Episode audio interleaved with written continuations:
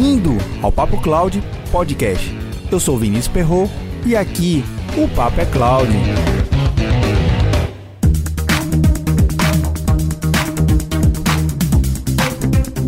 Uma das áreas dentro das empresas que mais tem recebido investimento financeiro e evolução tecnológica nos últimos anos é a área de inteligência de dados, conhecida como BI ou Business Intelligence, e a cada dia que passa, essa área está muito mais conectada ao negócio da empresa. Afinal de contas, em pleno século XXI é muito difícil você tomar qualquer tipo de decisão sem informação, e sendo ela estruturada. Se por acaso você não sabe nada sobre esse tema ou tem uma certa noção sobre alguns aspectos de Business Intelligence, fique ligado que o Leonardo Toledo ele tem muito conhecimento e vivência na prática. E ele mesmo diz, BI é na veia.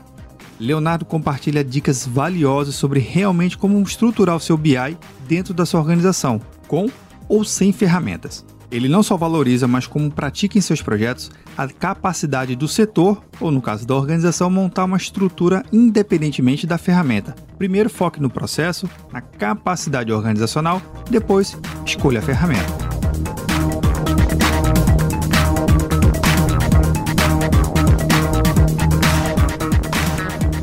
Mas antes de começar o nosso bate-papo com o Leonardo, eu tenho um recado para você. Você sabia que a gente lançou o Papo Cloud Premium? É uma área recheada de conteúdo exclusivo para os assinantes. E uma dica legal, o vídeo dessa entrevista aqui com o Leonardo está exclusivamente para os assinantes do Papo Cloud Premium. Lá a gente conversa um pouquinho sobre os bastidores, antes e depois da gravação do podcast.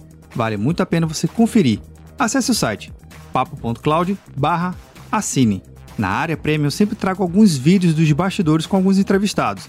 E o legal é que você vai ter muito mais conteúdo além do podcast. Além dos vídeos dos entrevistados contando um pouco dos bastidores da gravação, eu trago um conteúdo em vídeo, artigos, resenhas, revisões de documento exclusivo para você, assinante do Papo Cloud Premium. Aproveite que você está escutando esse episódio agora e dá uma acessada lá, papo.cloud, e confira todos os benefícios para os assinantes.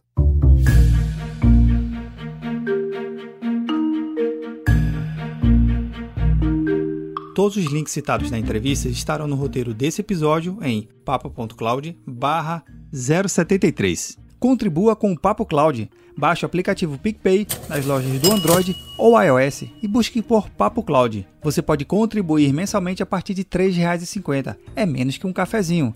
Cada contribuição que você faz ajuda muito a criarmos mais conteúdo na qualidade que você merece. Quer ajudar ainda mais? Compartilhe os episódios para os seus amigos em todas as redes sociais onde você estiver. Para cada pessoa que você compartilha o podcast, melhor vai ficando o nosso programa. Mande o seu comentário. Estamos no Instagram e Twitter, no @PapoCloud. Visite nosso site e assine nossa news. Se tiver algum tema ou sugestão, escreva para contato@papo.cloud. Vamos ao nosso Papo Cloud.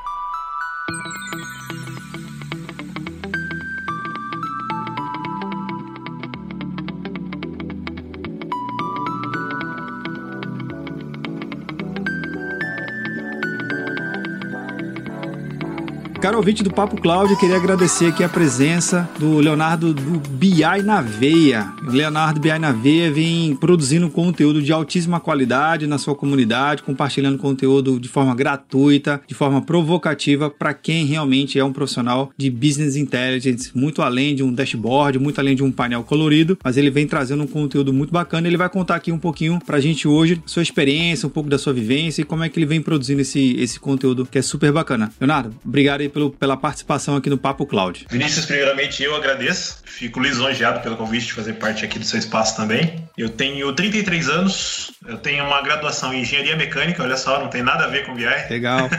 Tem e não tem, né? Exato. Sou pós-graduado em Business Intelligence. Eu estou na área já fazem 8 anos. Eu comecei há 8 anos atrás, como a maioria das pessoas que começa agora, que é aquele cara que só gera tabela, só gera relatório. Porém, com o avanço da qualidade das análises, percebi por parte da diretoria naquela época da empresa a necessidade de ter uma análise mais embasada, uma análise mais detalhada que fizesse parte da decisão de negócios, não só um relatório exibido. Eu comecei a avançar, né, nessas técnicas, tal. Naquela época, BI era tudo mato.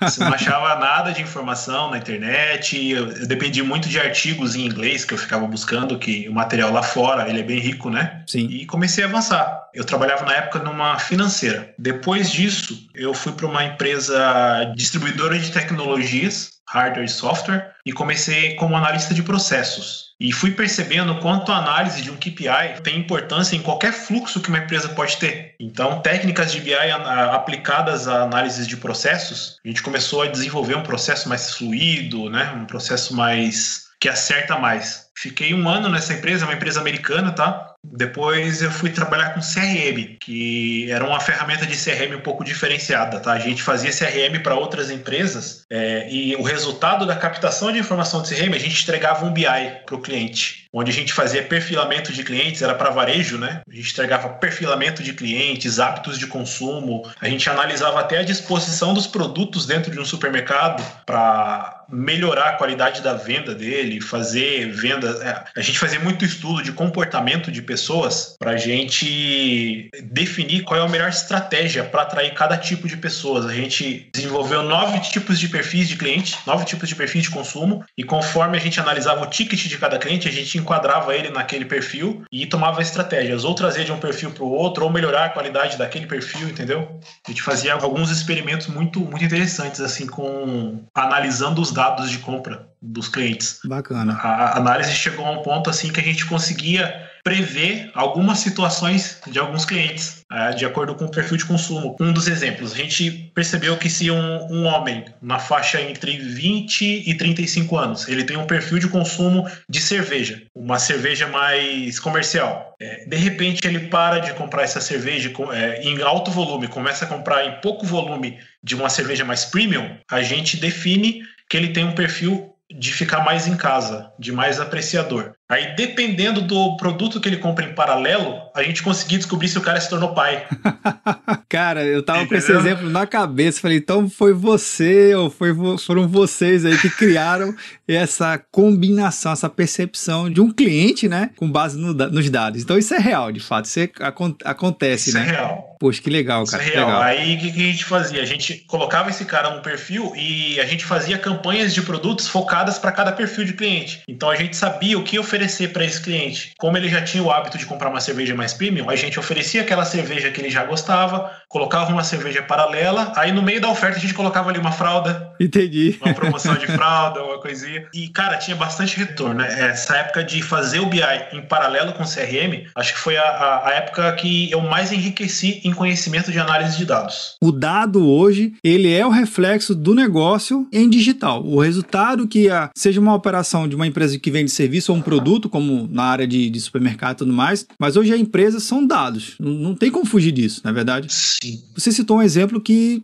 para a nossa realidade aqui no Brasil, quando a gente fala de CRM, que é uma ferramenta extremamente estratégica para a organização, ela já requer um nível de maturidade, não somente de processos, não somente de ferramental, né? Tem um suporte técnico por trás de ferramentas, mas como é que você vê hoje as empresas? Ela só quer aquele relatório com um gráfico bonitinho, com um gráfico dinâmico, ou ela realmente já começa a fazer alguns modelos estatísticos, ela já começa a ter, de repente, fazer alguma coisa de predição, já que as ferramentas hoje de computação e nuvem já traz. Como é que tu vê essa parte hoje no mercado, né? Já com essa migração de 8 anos aí de experiência? Ainda hoje, o mercado brasileiro, ele está começando a engatinhar nos dados. A gente vê muito cliente, até cliente que vem atrás de mim procurar meu serviço, que ele ainda nega um tanto da capacidade dos dados. Por quê? A gente vem de um modelo de negócio bem tradicional, aquela coisa do feeling, sabe? O cara já leva a empresa há anos daquele jeito, ele não acredita que os dados vão melhorar o rendimento dele de qualquer forma, tá? Então existe um pouquinho de negação ainda, mas a cada dia que passa, os dados estão sendo mais valorizados. Hoje, se você pegar big players no mercado, o produto mais valioso para eles internamente não é nem o que eles produzem, é o que eles captam de informação. Porque a informação que eles captam vão permitir eles venderem mais, produzirem mais, terem menos custos.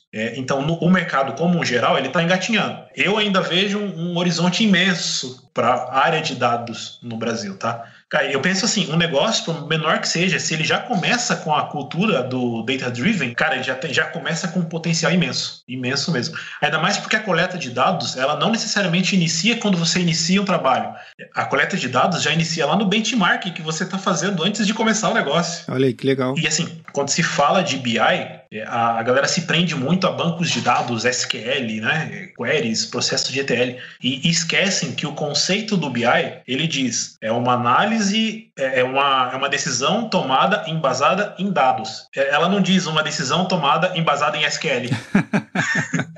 Só para deixar bem claro, né? Só para deixar bem claro. Então, assim, eu já tenho experiência de ter feito um processo de BI sem usar banco de dados nenhum. Eu tenho uma experiência que, assim, foi um cliente que ele me chamou, ele queria tomar uma única decisão. Ele não queria um produto de BI para a empresa dele. Ele queria tomar uma única decisão embasada em dados. Ele queria fazer uma redução de custos na empresa dele. Ele tinha 2 andares alugados em um prédio, com várias salas, a equipe toda dele lá, e ele estava cogitando até hipótese de demissão. Eu não me lembro na época se ele precisava abaixar 8% ou 10% dos custos dele mensais. Cara, ele me chamou, a gente conversou, a gente coletou todas as informações que ele tinha possíveis, lá do financeiro, do pessoal da operação. Ele tinha um pequeno call center dentro do prédio também, que eu acho que com umas 10 pessoas. A equipe de desenvolvimento, tudo. A gente coletou o maior número de informações possível, a gente tabulou isso tudo no Excel mesmo e começamos a fazer as análises. Criando dashboards, fazendo as análises e tal.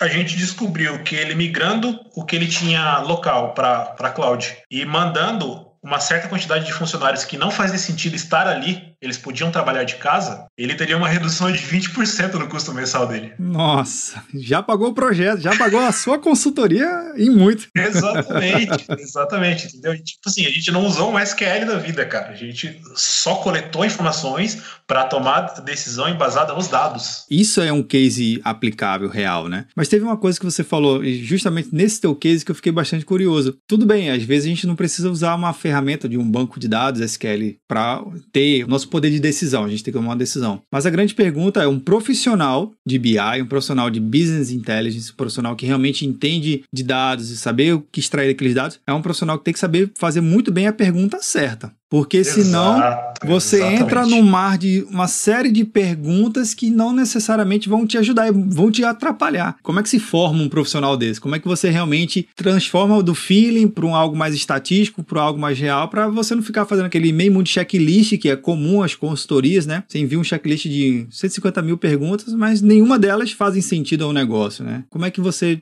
foca nesse ponto aí? Eu, particularmente, eu não sou adepto do checklist. Eu sou adepto de uma conversa, sabe? Legal. Eu gosto de fazer uma conversa, anotando tudo, perguntando sobre o negócio, mas assim, isso que você falou entra muito, entra dentro do que eu chamo de visão de negócios, tá? E a visão de negócio é a cereja do bolo. Sem a visão de negócios, você é só um ferramenteiro ou só um gerador de relatórios. Então, primeiro, quando me vem uma prospecção de cliente, eu procuro estudar qual é o segmento que ele trabalha. Eu faço uma pesquisa no segmento, se eu conseguir até informações sobre a própria empresa dele antes de eu ter a primeira conversa, eu faço, porque eu preciso me inteirar, preciso fazer um dever de casa antes de conversar com o cliente. Quando eu vou conversar com o cliente, eu preciso entender com ele, primeiro, qual é o problema que ele quer resolver. Na maioria das vezes eu quero melhorar meu faturamento. Na maioria das vezes. Então, a primeira coisa que eu entendo com o meu cliente é o que você faz para ganhar dinheiro. A partir do momento que ele me diz o que ele faz, eu faço uma engenharia reversa. Se é uma venda de um produto, tá, qual é o caminho que esse produto faz do momento que ele é vendido até o momento que ele é produzido? Uma engenharia reversa, entendeu? Qual é o fluxo de processo que você segue? A partir daí, eu preciso saber quais os pontos de vista pelos quais ele pode analisar essa venda. O que, que ele tem disponível de informação e o que ele gostaria de ver. Porque muitas vezes, o que o cliente gostaria de ver, ele não pode porque ele não tem dado o suficiente. Então, a gente precisa fazer esse cruzamento. O que você quer ver? Qual que é o seu sonho de BI? Para depois eu cruzar com as informações que ele tem. Para mim, realmente entender o negócio. A partir desse momento que eu tenho acesso aos dados, aí é um processo de imersão no negócio dele mesmo. É que eu costumo falar, quando eu estou trabalhando para um cliente, eu estou só nele. Eu não me volto para um outro cliente. Por quê? Porque eu preciso fazer uma imersão no negócio dele para me entender todos os processos e todas as possíveis visualizações de dados que ele pode ter. Bacana. Isso aí, você falou, no caso da engenharia reversa, leva tempo. Sim. E também não é com qualquer profissional dentro da organização. Quem são essas pessoas que normalmente você tem mais contato, por onde é a sua porta de entrada, se é numa camada mais C-level, ou de repente é para o time de TI, aí você, por dentro, você vai meio que hackeando o processo, né? Você vai chegando nas camadas superiores. E quanto tempo leva, mais ou menos, para você chegar num produto e falar assim, putz, agora eu tenho informação, agora eu tenho dados, para poder colher dados, para poder gerar um conjunto de informação. Eu gosto muito de usar a metodologia ágil. Não vou falar de nenhum framework, porque basicamente eu não uso um framework ágil, eu uso a metodologia ágil, sabe?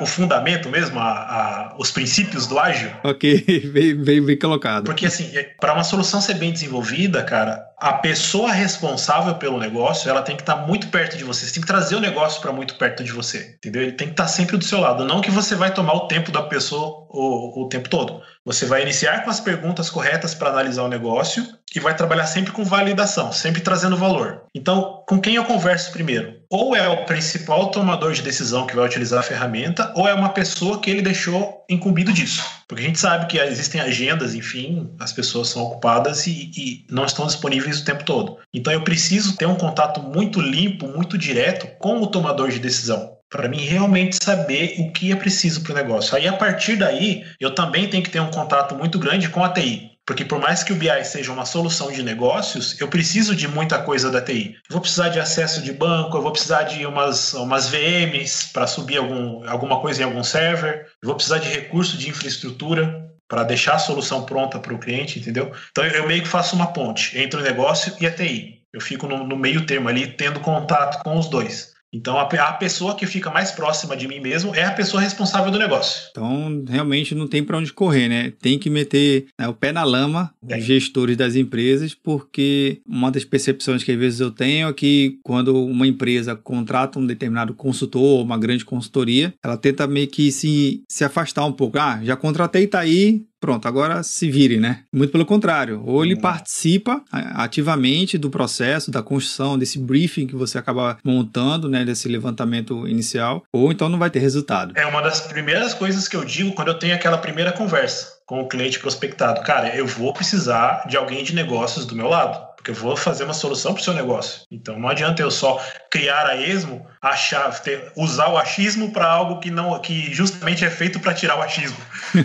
Entendeu? Entendi. Eu preciso realmente de alguém de negócios. E, assim, você falou de enfiar o pé na lama, na maioria das vezes você acaba descobrindo algo sobre a empresa que ninguém lá sabia. Quando você começa a cruzar a informação. Olha que curioso. Você começa a gerar um pouquinho de valor, descobrir uma coisa ou outra, e às vezes até surge um novo indicador, que eles não estavam nem olhando para esse indicador. Caramba, isso é legal. Isso é um valor agregado, né? Você supera todas as expectativas de um contrato, né? Sim, sim. É aquela premissa, né? Você faz sempre um pouco mais do que você está sendo pago para fazer.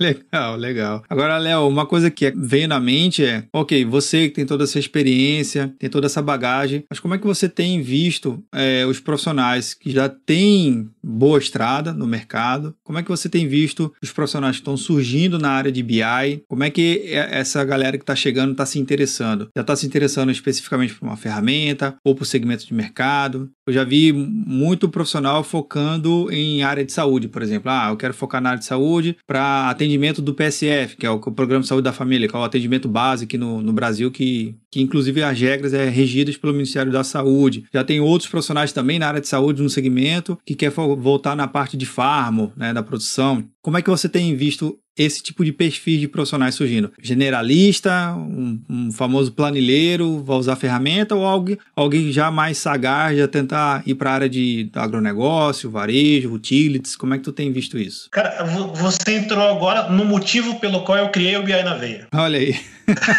Então conta aí um pouquinho como é que surgiu o BI na Veia. Fala aí do projeto. Aproveita e embala. Eu tenho visto muito assim, eu tô gargalado, tá, de clientes. Eu cheguei no meu limite de cliente, eu não consigo pegar mais. Eu tenho minha empresa aberta. Por sinal, acho que em agosto agora faz um ano que eu sou empreendedor na área de BI. Pô, legal. E eu preciso realmente encontrar alguém, fazer alguns testes, mas o que eu tô vendo no mercado? Tô vendo muita gente que é 100% apegada a uma ferramenta. O cara pode ser bom, a pessoa pode ser boa em BI, mas na cabeça dela, ela só consegue fazer com uma ferramenta. Não é assim que funciona. Você faz com uma, você faz com todas. Então eu tô vendo uma galera muito apegada em ferramenta. A galera que tá entrando, eles já estão entrando com esse pensamento. Poxa, eu tenho que aprender uma ferramenta X, porque é com ela que eu vou fazer BI, o mercado tá pedindo ela. E a galera tá preocupando tanto com a ferramenta que tá deixando para trás o BI.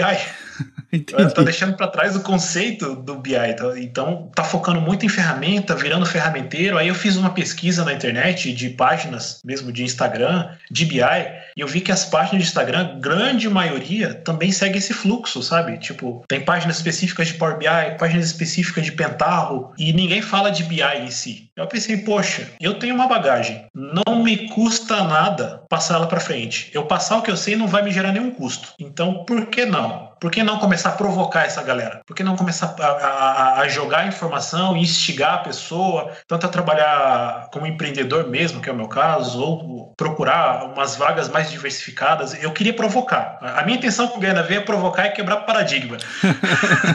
E tem provocado, viu? Quem vem acompanhando lá o BI na Veia, o seu perfil do Instagram, ou acompanhando seu podcast, você, assim, eu não dou 2 minutos pro cara já ficar coçando a cabeça quando dá play lá. Eu falei, caraca, isso aqui o cara tem que pensar. A provocação tá acontecendo, viu? É, então, essa é justamente a intenção. Por quê? Porque o bom profissional, cara, ele é agnóstico de ferramentas, tá? O bom profissional, ele pega o trabalho com a ferramenta disponível. E ainda mais porque o que a galera tem que pôr na cabeça, que quando uma empresa escolhe uma ferramenta para fazer BI, isso é uma decisão mais comercial do que qualquer outra coisa. Ela não é uma decisão estratégica, aquela ferramenta, é uma decisão comercial. Vai licença, quanto que vai custar, é essa pegada. E especialização em alguma área, que nem você disse. Eu acho sensacional alguém que realmente escolhe uma área e segue nela, porque o cara provavelmente vai ficar muito bom naquilo depois de um tempo, e ele vai ser um especialista naquela área. Como eu também gosto muito do perfil do profissional que aceita o desafio. Ele pega nichos diferentes. Eu tenho uma bagagem muito grande de varejo. Eu trabalhei muitos anos com o varejo. Porém, hoje, atualmente, eu não tenho mais nenhum cliente no varejo. Os meus clientes hoje são da educação pública. Eu atendo 2 municípios do estado de São Paulo e a área da saúde também. Eu atendo um município do estado de São Paulo e um outro município eu atendo uma questão social da cidade, um programa social, e eu faço a gestão dos dados também. Quando eu entrei, eu falei, bom, é um nicho novo para mim, preciso estudar muito. E foi o que eu fiz. Eu entrei, peguei o cara responsável do negócio, colei no cara.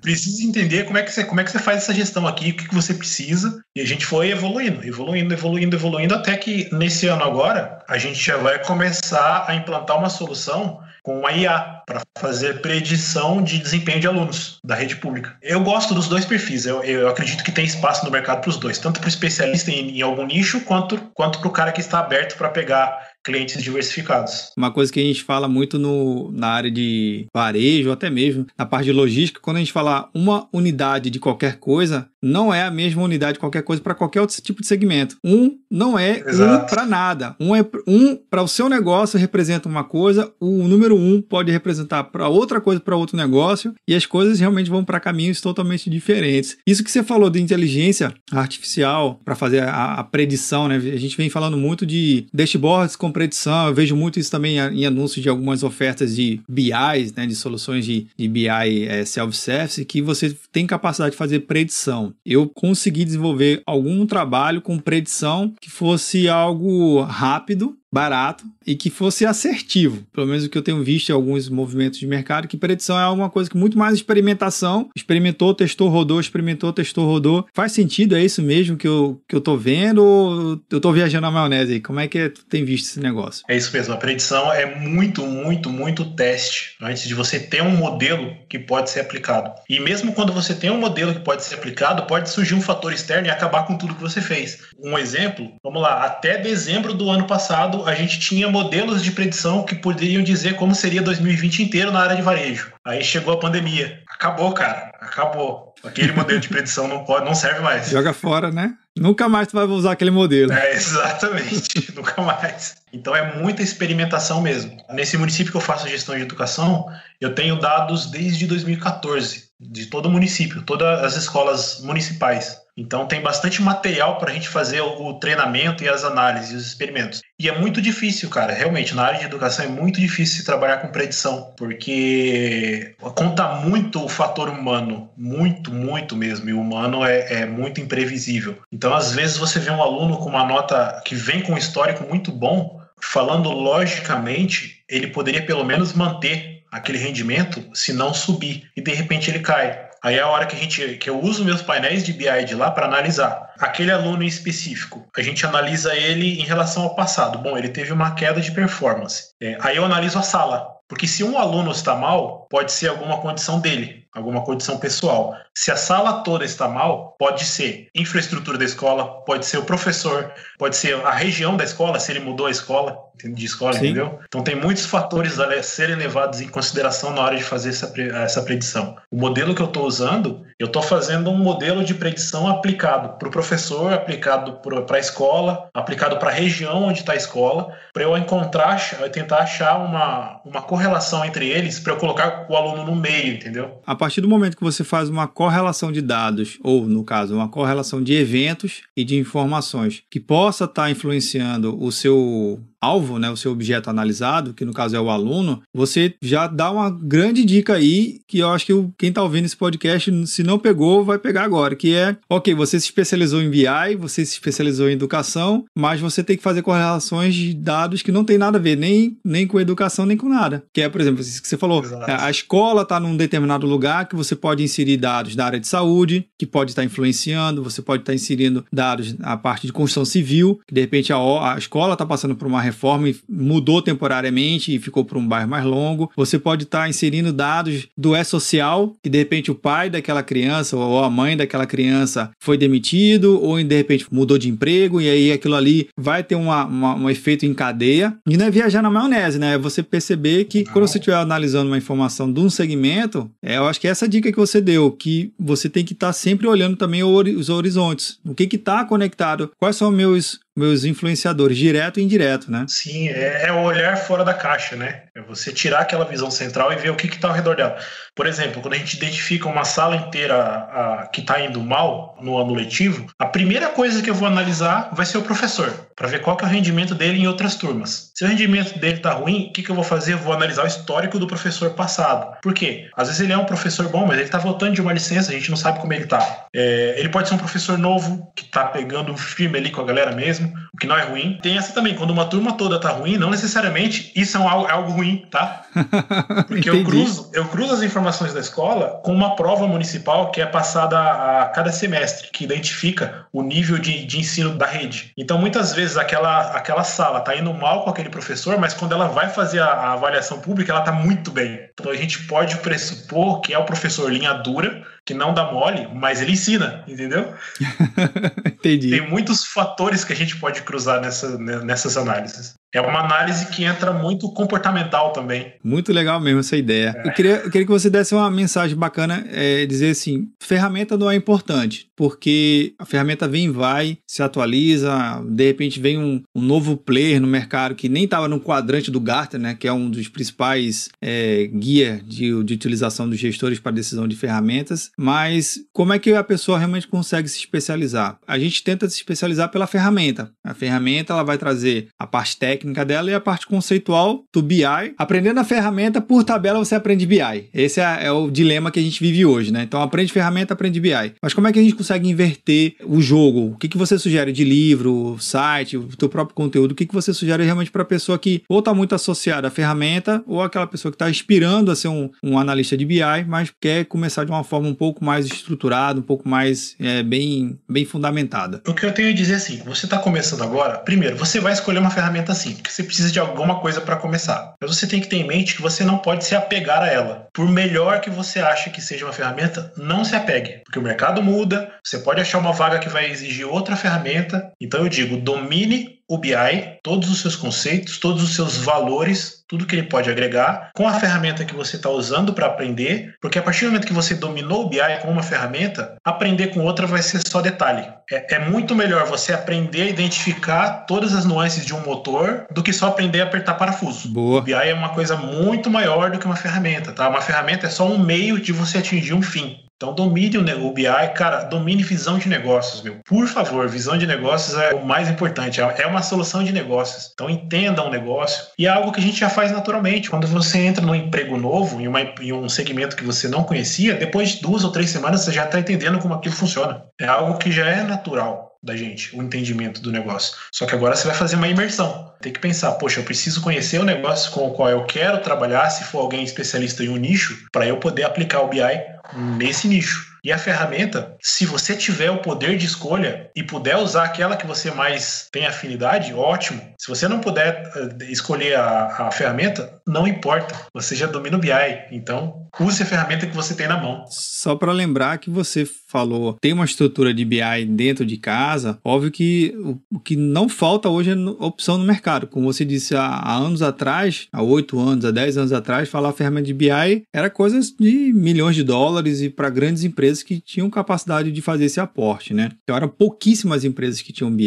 e quem tinha ainda era muito, né? Era meio que um negócio que não podia tocar muito, podia mexer para não quebrar, para não ter nenhum problema. Mas hoje, o que você tem mais visto de adoção, tanto dos profissionais quanto das empresas, as principais ferramentas? O que você tem visto no mercado que você tem atuando? Hoje, no Brasil, Power BI está no topo. No topo. Tá batendo o reloginho lá no final do cursor já. Olha que legal. Assim, é uma ferramenta muito boa para aprender também, tá? Eu recomendo, se você quiser uma ferramenta para aprender BI, o Power BI é sensacional, porque ele tem aquele esquema de drag and drop, ele é muito simples de mexer. Você precisa fazer alguma visualização, você arrasta, configura e pronto. Aprender SQL é fundamental, porque hoje quase todas as empresas usam uma fonte de dados SQL. E se você não usar o dado de SQL na entrada, você vai usar na saída para montar um data warehouse. Então, é muito importante aprender SQL, tá? O Power BI, ele tá na frente, por quê? Porque além dessa facilidade, uma curva de aprendizado muito curta, ele tem uma licença muito em conta, tá? Custa, acho que $9,99 uma licença mais simples. Uma licença mais simples, você já faz horrores com aquela ferramenta. Então, ela é muito mais acessível. O Tableau também é uma excelente ferramenta, que eu acho que é o principal concorrente mundial aí da Power BI. O Tableau também tem uma curva de aprendizado que não é longa, é fácil de se utilizar, tá?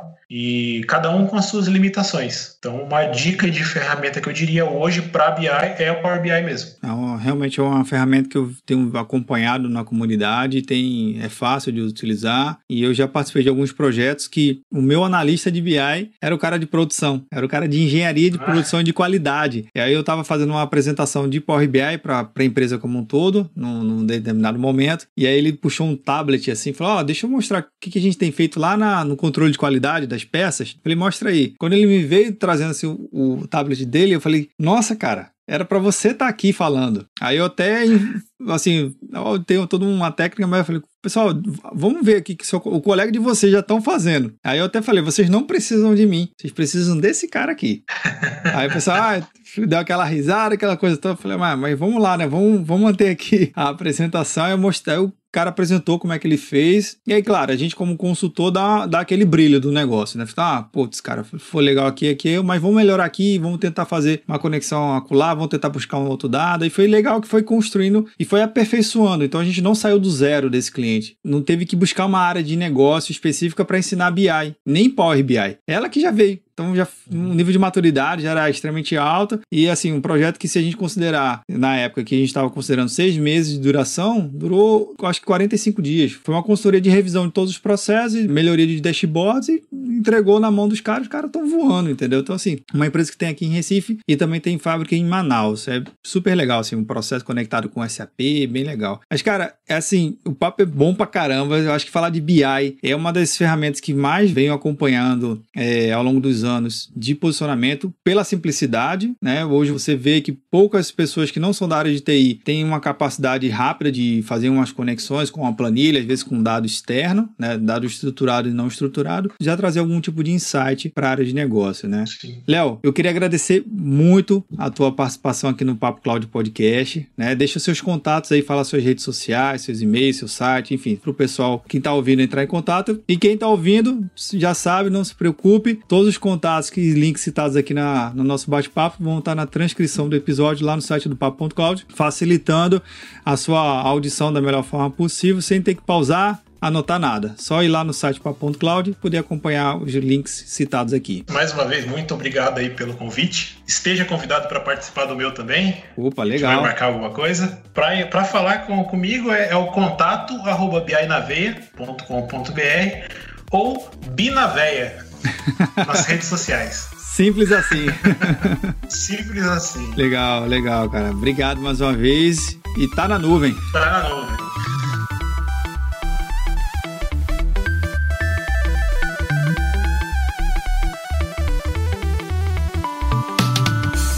E aí, o que achou do nosso bate-papo? Aproveite que estamos no finalzinho desse episódio e entra lá no nosso grupo do Telegram, bit.ly/papocloudtelegram.